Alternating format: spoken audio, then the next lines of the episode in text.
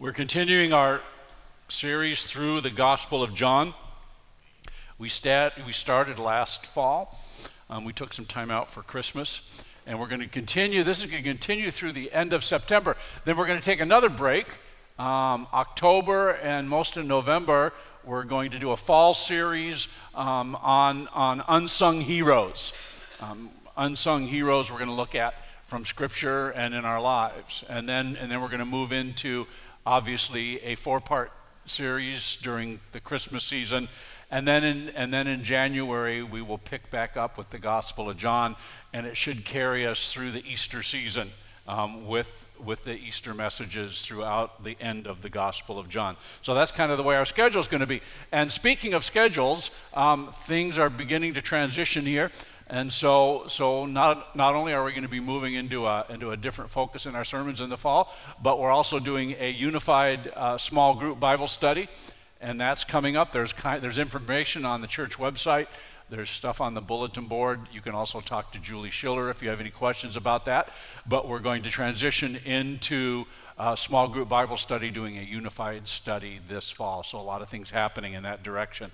Um, last week, we ended, and you had a little bit of a home, a little bit of homework last week, if you if you if you remember. I know your dog ate it or you forgot about it, something like that. But we ended last week with Jesus' statement, and you know the way to where I am going. And and and his statement, that statement was was shared with the disciples, and so then shared with us within the context of when trouble strikes. And my goodness gracious, we've seen that in these last couple weeks, haven't we? And we looked at that a little bit last Sunday as well. And you know the way to where I'm going, a statement made in the context of when trouble, trouble strikes. And the reality is, what that context is, they had, they had troubled times, evil back then, and we have it today.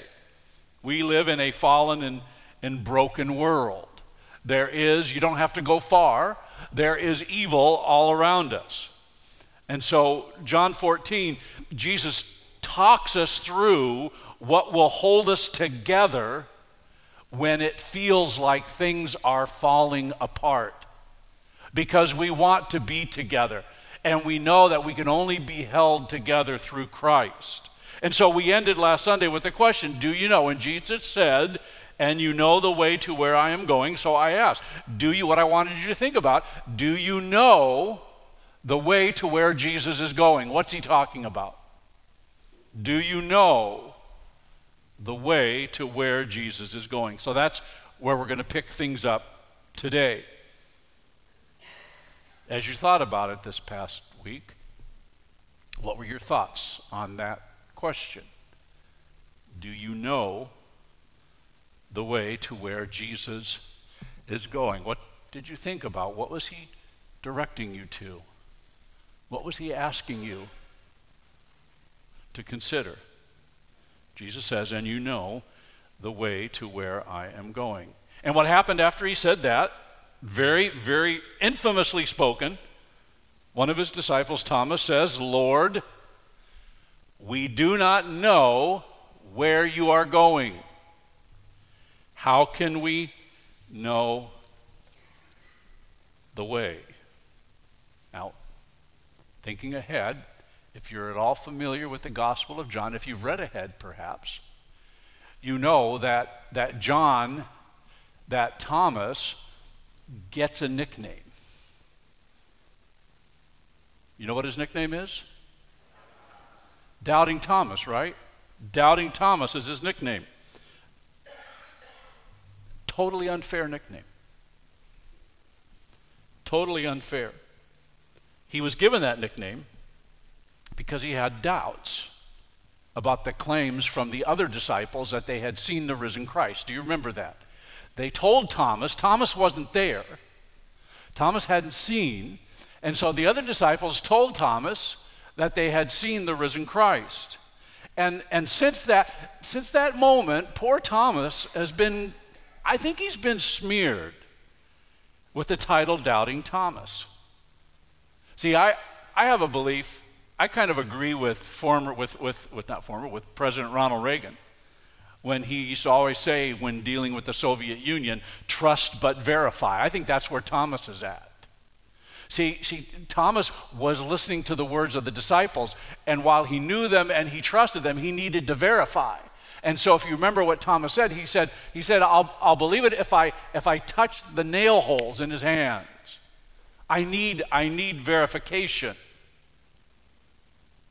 His question, when he asked that of Jesus here, it's not unreasonable or misguided. I find it a very logical question in John 14. You remember when he said, I'll believe it when I see it. So when the risen Christ appeared to Thomas, right? When the risen Christ appeared to Thomas, Thomas didn't have to touch the nail wounds. All Thomas, Jesus addressed Thomas, and Thomas proclaimed him my Lord and my God. So, so Thomas is just being Thomas, trusting but needing verification. And so he asks what I think here is a logical question. This question in no way is a knock against Thomas. He asks a logical question Lord, we don't know where you are going. How can we know the way? Imagine for a moment, imagine for a moment that you've received an invitation to the greatest dinner party ever. It's all expense paid, inviting you and a guest, an expansive feast spanning days. You'll be flown, the first leg of this feasting trip, you'll be flown to Hawaii for appetizers. Fresh fruits, marinated meats, glazed pork and pineapple buns, and of course, grilled fruit kebabs. It's not an appetizer unless there's a kebab, right, of some kind. If there's no meat on a stick, you can't call it an appetizer. And so you're invited there. Then, after, after the appetizer course, you're flown off to Texas for some of the best barbecue anywhere in America. Finally, the dessert leg takes you up to Chicago for a little Eli's cheesecake and this is looking really good. and then at the end, end of that, that leg, then you go back, you're flown back to Michigan, where you will enjoy some late night cherry republic snacks of all kinds. Oh man, that sounds good, right? All expenses paid. It costs you nothing. Then, at the bottom of the invitation, it says, You know where we are going to meet, see you there.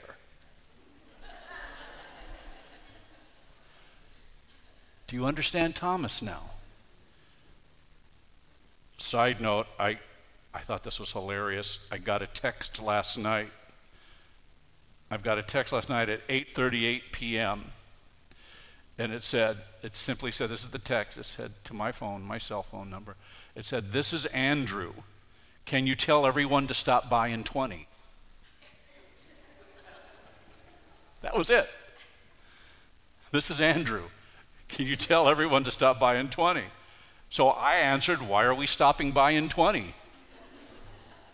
A party? An intervention? A multi level marketing opportunity? I don't know. I never heard back from Andrew. but see, I wanted to know where are we going, Andrew? See, that's Thomas, isn't it? You don't know where you're going to be. So the first thing you're going to say, you're going to respond and say, Where is that? Where is that? I want to be there. So see, in that context, right? Thomas's Thomas's question, trust but verify. Thomas's question starting to sound a lot more reasonable. Thomas says, How do we know the way? Thomas is just being honest. Have you ever known somebody? See, Thomas is being honest. Have you ever known somebody who acted like they knew what was going on, but they didn't? Have you ever known somebody who tried to appear in the loop, but they were so far out of the loop they couldn't see the loop? Have you known people like that, right? They, they act like they know what's going on and they won't ask the obvious questions. But see, that's not Thomas. He asks a reasonable question. I like to call him I want to maybe start a thing and change him. Instead of doubting Thomas, he's reasonable Thomas. I really think so. He's reasonable Thomas. And Jesus shows his love and respect and compassion for Thomas with his answer.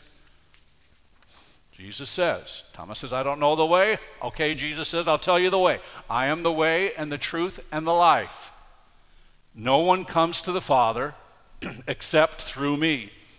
If you had known me, you would have known my fa- Father also. From now on, you do know him and have seen him. As we've seen in the Gospel of John, throughout our looking at the Gospel of John, it is so simply put in the Gospel.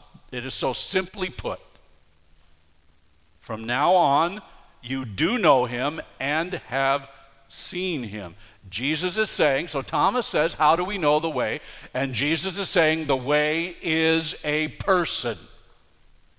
The way is a person. The way isn't a five step plan. The way isn't a style of worship. The way isn't a set of religious beliefs.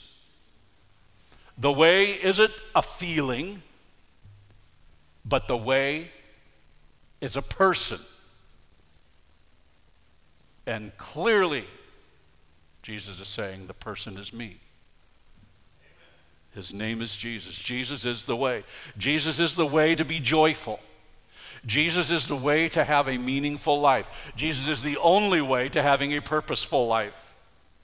Jesus is the only way to heaven. Jesus Christ is the way to God. Jesus is the way and the truth and the life. So let's say that together. Let's put that up there. Let's say that together. Join with me. Jesus Christ is the way and the truth and the life. Let's do that once more.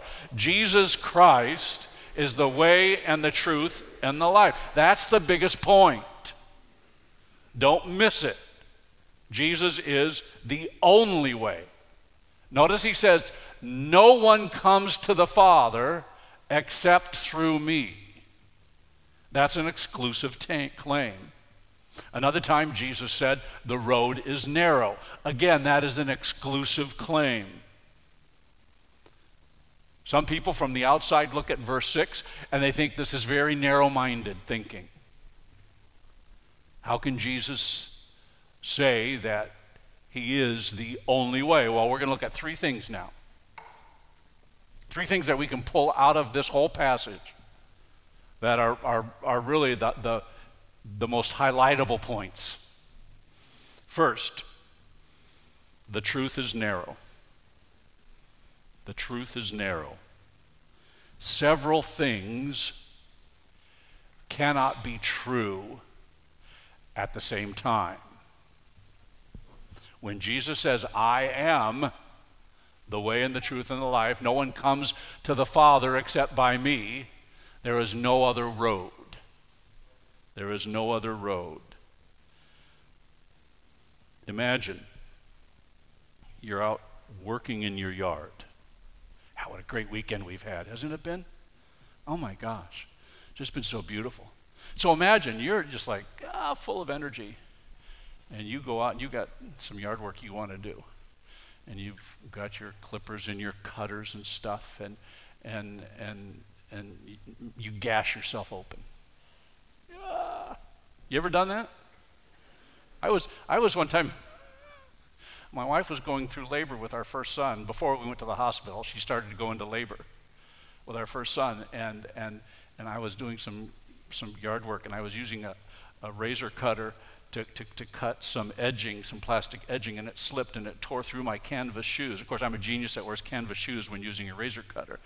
And I, I gash and my whole tennis shoe filled with blood. Meanwhile, my wife is transitioning to like, I don't know, level, whatever levels you go through in labor. and I sit there bleeding out. Have you ever done that? I'm not alone, right? Eh, we've all okay. Okay, so so so imagine it's a big enough gash, man. You're going to need stitches. So so so what what do you do? You go you go to the ER, right? And what are they going to do at the ER? They're going they're going to do three really important things. They're going to do three really things, very truthful things, right? They're going to clean the wound. They're going to stitch the wound, and they're going to give you a shot. They're going to give you antibiotics to take home, and they're going to make sure you're up to date on your tetanus because you used an old rusty tool, and that cut your arm open, right? So you're going to do all those things. That's the only, that is the only way, that is the only way to treat that kind of injury. You know what they call people who would seek alternative ways of treating that, that, that wound? They call them the decedent. That's what they call them. There is only one, one way to treat that. Jesus is, Jesus is the way. The truth is, in fact, if you went to a doctor and the doctor gave you some alternative ways that sounded really wacky, you would go seek another doctor. I hope you would. Because the truth is narrow. The way to healing in your incident, the way to healing is narrow. It's the only way. See, some people think there's a whole lot of different ways to God. They, they think that there's no real truth, that truth is kind of kind of spongy. But see, the truth is that Jesus came into the world, and we are sinful people. And Jesus died on the cross to make us right with God. That's the truth. That's the truth that Jesus Christ, Jesus Christ is the only way. So, where, where are we? Jesus says, You want hope for a troubled heart? There is a way, and there is a truth, and there is a life, and it's Jesus. And Jesus says, If you'll attach yourself to me, if you'll trust me, Jesus says, if you'll love me, then you can have security in your heart. When you're living in troubled times, when you're facing trouble yourself, if you are attached to Christ, He will be the bridge over that trouble. And He will ease the burden of a troubled heart. But see, there's more. While the way to eternal security is narrow, it's also an all inclusive offer. In other words, the offer of salvation, the gift of salvation through Christ and Christ alone, is universally given. It's given to anybody, to everybody. Doesn't matter where you live, doesn't matter who you are, doesn't matter what you look like, doesn't matter your culture, your ethnicity, doesn't matter your background. Anyone who accepts Jesus Christ as their Lord and Savior finds the way and the truth and the life. Now it's time to say amen. amen. Anybody. It's not ethnic, it's not cultural. It's not limited to any one time in history. The offer is for everyone, everyone, everyone. The gift is for anyone who follows him. So we've got we got reasonable Thomas's question. Now let's look at Philip. He's also in the picture. Philip said to him, Lord, show us the Father, and it is enough for us. Jesus said to him, Have I been with you so long, and you still do not know me, Philip? Whoever has seen me has seen the Father. How can you say, Show us the Father? Remember how Jesus just answered Thomas. Simple. Do you not believe that I am in the Father and the Father is in me? The words that I say to you, I do not speak on my own authority, but the Father who dwells in me does his works. Believe me that I am in the Father and the Father is in me, or else believe on account of the works themselves. See, so Thomas Thomas asks one of the simplest and greatest questions in the New Testament, and he got a great answer, simple and clear. He got a great answer. Philip, on the other hand, asks a not so smart question. We've all heard the cliche there's no such thing as a stupid question. Now, I think Philip kind of maybe breaks that rule right there. I, I saw I saw somebody, you know, you have an office plaque that either has your name or your title on your desk, I saw somebody had on their on their desk, their office, their desk plaque said, "I'll be nicer if you'll be smarter." I think that's pretty nice.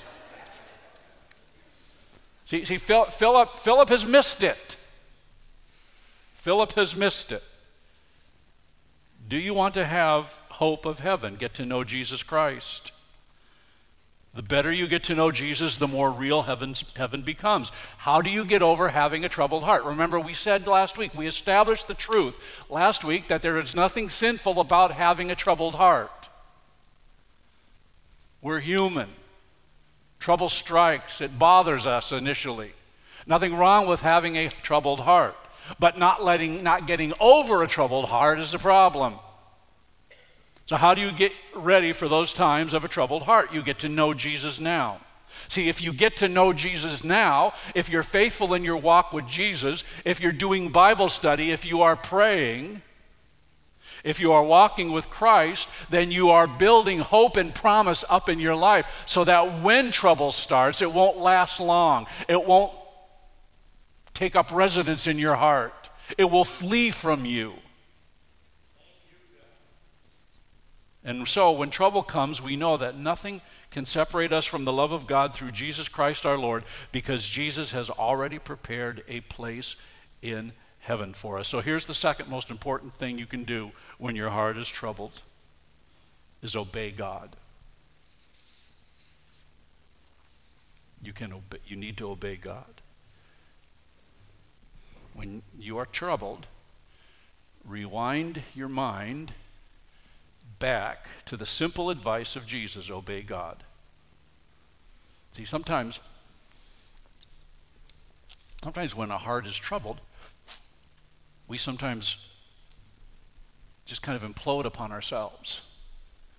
And, and we get, get caught up in this repeating loop of our own negative thoughts and our own doom and gloom. And we dwell on the hurts or the troubles or the challenges. We, I like to call it, we, we, we kind of sink into ourselves when trouble strikes. We sink into ourselves. But Jesus says, don't, when trouble strikes, don't do that. And so we need to obey him. So we need to obey him. And I know that's not a popular word, obedience. In some circles it is, right? Dog obedience, yay, we want our dogs to be obedient. Dog obedience is a good thing. The military emphasizes obedience. That's essential. Children, right? Children should obey their parents. Children, parents say amen. Children should obey their parents. One, uh, just, just, just, just trust your parents. Obey your parents. Trust your parents, because most parents, most of the time, are really decent people who have, who only have what's, what's good for their kids in their hearts, right? So, so, so one time, our family, when our boys were really little, uh, we took a we took a vacation. We took a road trip out west, and we stayed at a hotel one night, someplace in Iowa. I think we stayed at a hotel. Iowa, greatest state in the union, yay! We stayed in Iowa at a hotel, and we were and we were swimming, and and and and one part of the pool it was horrific. Lori and Tyler, our oldest, and I, we we we heard it and we saw it. A little boy threw up in the pool. It's like, ah. you heard and and, and, and we said immediately, Zach was kind of off on his own. He's just a little guy. And you've seen little kids swimming in the pool. They're blithely swimming around and thrashing and having a good time. And we said, Zach, swim back to us. and for a moment, that little dude looked at us with this like, like defiant look in his eyes, like, well, I'm having fun. And he's heading toward the slick, right? You know, it's a, it's a vomit slick. It's horrible. And so he's heading toward it. And then we said, Zach, turn around. And so he turned around. Obedience is good. Obedience is good. It's a good thing. Think about how beautiful the word obey is in the Bible. Every beautiful thing you see is because of obedience to God, our Heavenly Father, always, always has what's best for us in His heart. Obedience in the Bible, and the scripture is a beautiful thing, start with the crucifixion of Jesus Christ. The Bible says Jesus obediently went to the cross and suffered death upon the cross so that our sin could be forgiven, so that we could be with God forever. That's the result of obedience. Think about everything you see in nature. Everything you see in nature is due to the obedience to the Word of God at creation. And the Lord said, and it was. And God said, and it was. God rejoices in our obedience. Does that mean that we'll never have troubles or problems or difficulties? Of course not. Life can be painful. We know that. Life can be difficult. Evil can pop up out of nowhere at any time. But what does Jesus said? Say, let not your hearts be troubled. So when you're going through troubling times, keep joy in your heart. Don't let things bring you down. Don't give in to discouragement. The Apostle Paul says, Rejoice in the Lord always. Again, I will say, Rejoice. Do that. Guard your heart against discouragement or cynicism or despondency. Obey Jesus Christ, even when times are tough.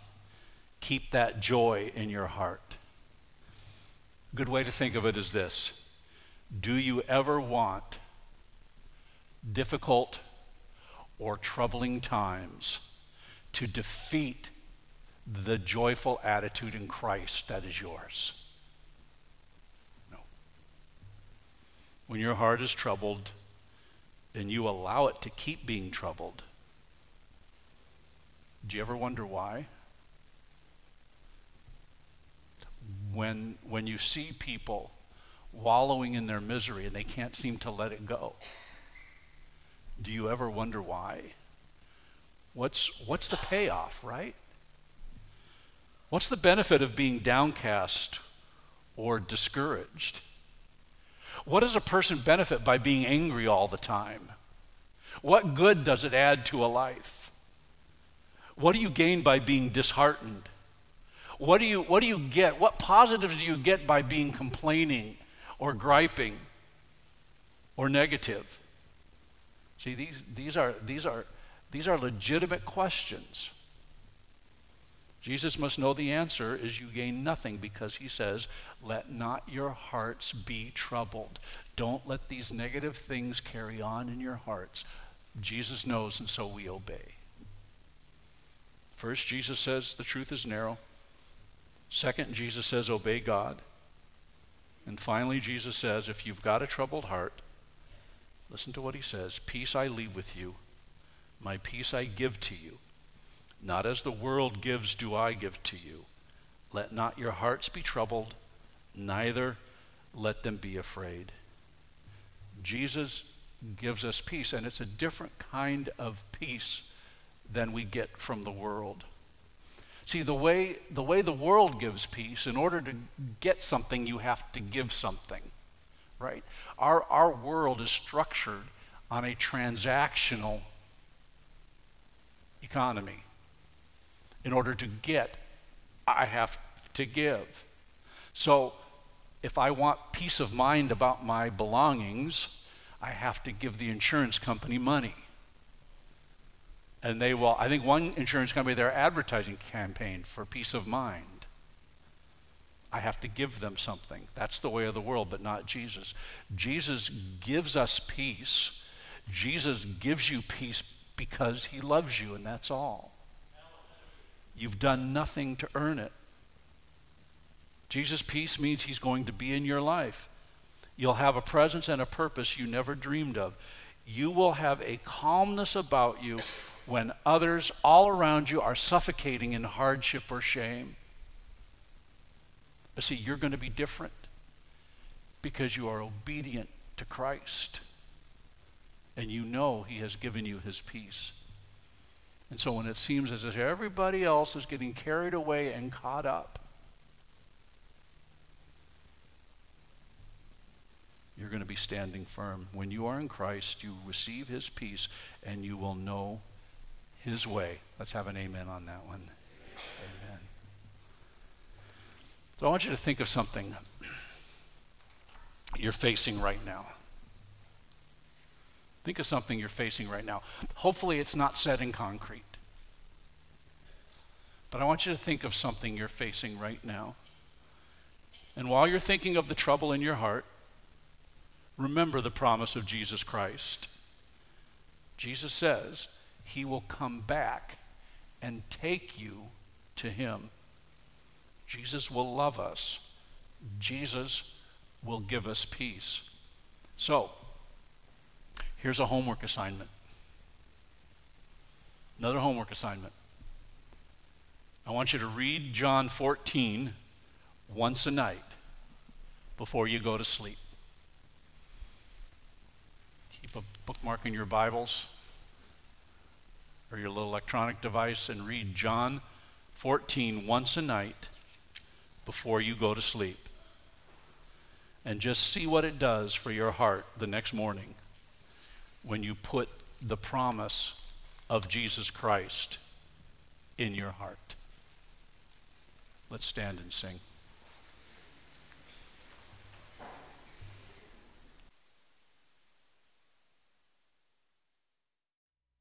Visit us on the web at tecumsehcove.org. That's T E C U M S E H C O V E dot O R G.